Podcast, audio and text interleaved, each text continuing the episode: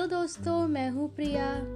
आज की हमारी कहानी का शीर्षक है चोर जेब। दुनिया से छिपाने के लिए नहीं, अपनी नज़रों से, अपने एहसास से दूर रखने के लिए होती है ये चोर जेब। इसके रीतने का एहसास सबसे ज़्यादा तकलीफ़ दे होता है।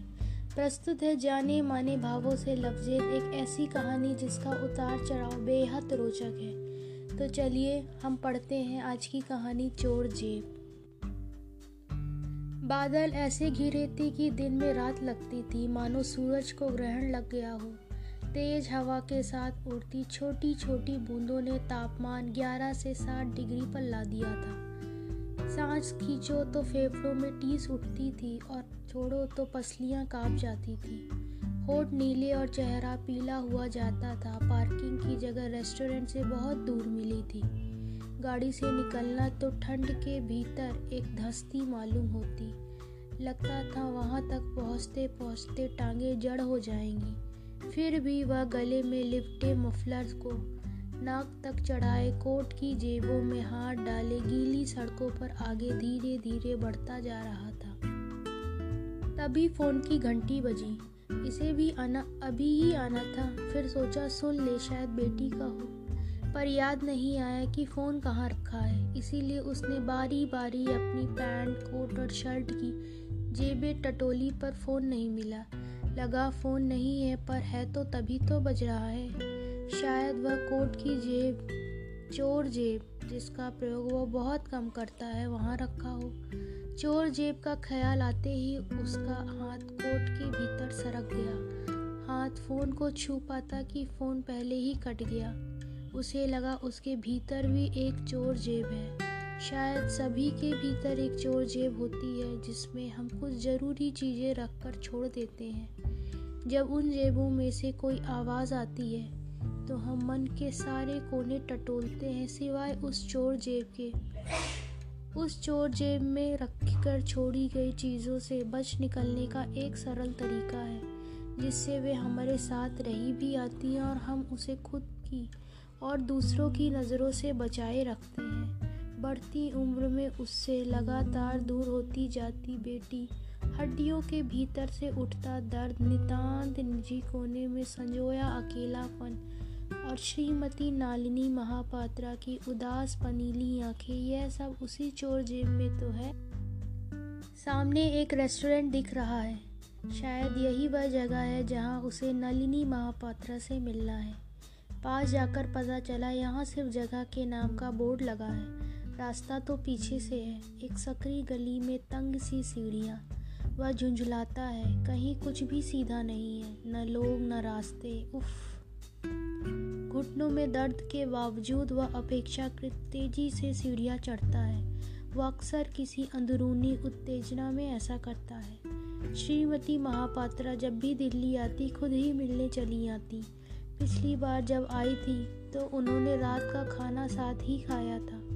बहुत देर तक बातें करती रहीं, उन्होंने चलते हुए कहा था, घर बहुत अच्छे से रखा है आपने, हर कोने पर आपकी पसंद की छाप पड़ी है। उस वक्त उन्होंने बड़ी बेफिक्री से कहा था, जी, जब तक यहाँ हूँ, अपनी तरफ़ से रखा है, वरना घर तो आपका ही है। जब कहेंगी समाट समेट कर चल दूँगा। इस पर कुछ उदास होते उन्होंने कहा था, मैं जानती हूँ आप बड़े हिम्मत वाले हैं, पर इतने दिनों से इस घर में है। अब इसे छोड़कर कहाँ जाएँगे? जब तक चाहे रहिए। अब केवल मकान मालिक और रिश्तेदार का रिश्ता नहीं है हमारा। ऐसा कहते हुए उनकी आँखें एक जगह स्थिर हो गई थी। फिर अगले ही पल पलक झपकाते हुए कहा था, हम दोस्त भी तो हैं। इस बार इतनी ठंड में उनका उसे रेस्टोरेंट में बुलाना कुछ अजीब था। फिर भी उसे लगा कि उनसे मिलकर कुछ दिल हल्का हो सकेगा। सालों से उनके मकान में किराएदार है। साल में दो एक बार मुलाकात भी होती है। हर बार मिलकर अच्छा लगता है, पर हर बार कुछ अनकहा रह जाता है। जैसे दोनों एक दूसरे के अकेलेपन को छूते तो हैं, पर उसमें पाँव रखने से डरते हैं। सीढ़ियाँ खत्म हो गई। सामने दीवार पर एक शीशा आ गया, जिसमें देखकर उसे एहसास हुआ कि वह यह सब सोच ही नहीं रहा, बल्कि बकायदा बड़बड़ा रहा है। क्या सोच रहे होंगे उसे देखकर नीचे उतरते हुए लोग? क्या वो मन ही मन उसकी उम्र को कोस रहे होंगे? नहीं, अंठावन की उम्र भी कोई उम्र होती है। वह पीठ सीधी करते हुए रेस्टोरेंट में दाखिल हुआ। सामने ही बैठी है नलिनी महापात्रा। इस बार साल भर बाद देख रहा है उन्हें। थोड़ी दुबली हो गई है। रूप जस का तस पर चेहरा थोड़ा बुझा हुआ।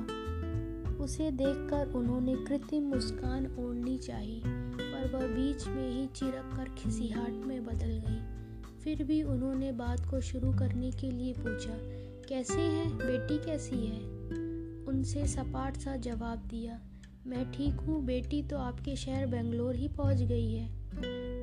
अभी कल ही बात हुई, आपका बेटा कैसा है? उन्होंने टेबल पर टिकी कोहनियाँ खींचकर हाथों से कोट के सिरों को कसते हुए कहा, वह ठीक है, शादी कर रहा है? वाह अच्छा है। इतना बड़ा हो गया। समय कैसे बीत जाता है? उन्होंने सांस छोड़ते हुए कहा हाँ अब बहुत बड़ा हो गया है। आपकी बेटी क्या कर रही है? अभी तो किसी कंपनी के साथ ट्रेनिंग पर है। इसके बाद उसको शादी नहीं करनी, बल्कि फर्दर स्टडीज़ के लिए बाहर जाना चाहती है।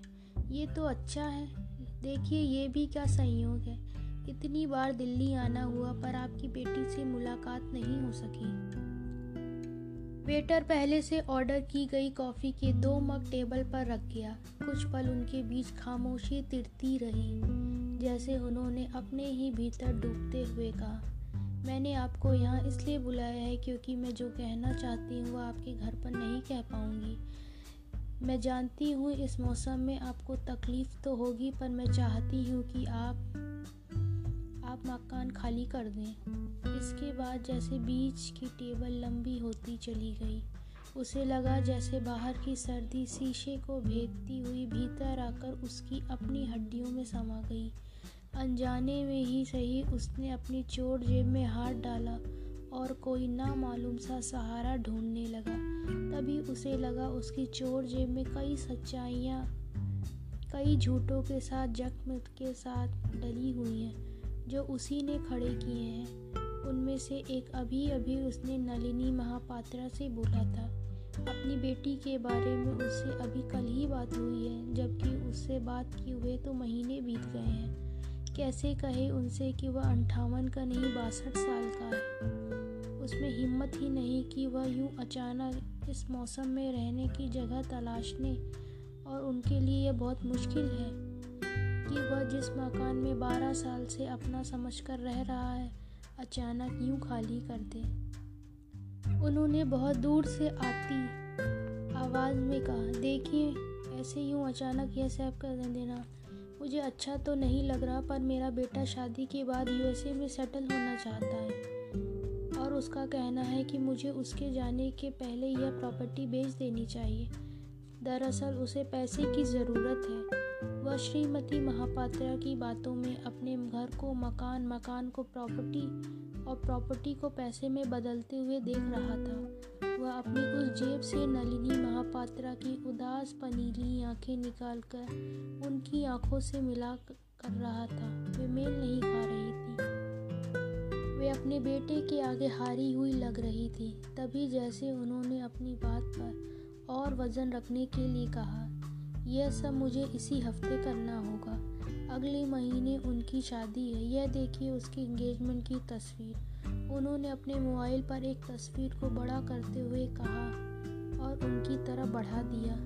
उसमें उनका बेटा और उनकी होने वाली पत्नी थी। उसे श्रीमती महापात्रा की बात के समर्थन के लिए किसी सबूत की ज़रूरत नहीं थी। फिर भी उसे एक उड़ती नज़र उस तस्वीर पर डली। उसे विश्वास नहीं हो रहा था कि उस तस्वीर में नलिनी महापात्रा के बेटे के साथ उसकी अपनी बेटी है।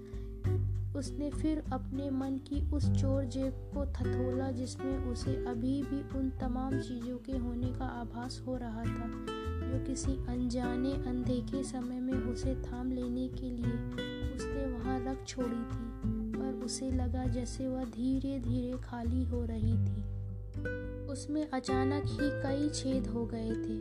उसने कांपते हाथों से अपने कोट की चोर जेब में अपना फ़ोन निकाला। उसमें बहुत देर पहले आई एक मिस्ड कॉल थी, पर वह नंबर इस बार भी उसकी बेटी का नहीं था। उसके बाद वह श्रीमती नलिनी महापात्रा से घर खाली करने के लिए एक दिन की मोहलत लेकर एक बासठ साल के घुटनों के दर्द से आजीज आ चुके इंसान की तरह रेस्टोरेंट की सीढ़ियाँ उतरते हुए गली में आ गया। तो दोस्तों, हमने सुनी एक जीवन के उतार चढ़ाव से भरपूर एक रोचक कहानी। आपको यह कहानी सुनकर कैसा लगा, ज़रूर इस पर अपना ध्यान दीजिए और इस पर विचार कीजिए। हम फिर मिलेंगे एक नई कहानी के साथ। धन्यवाद।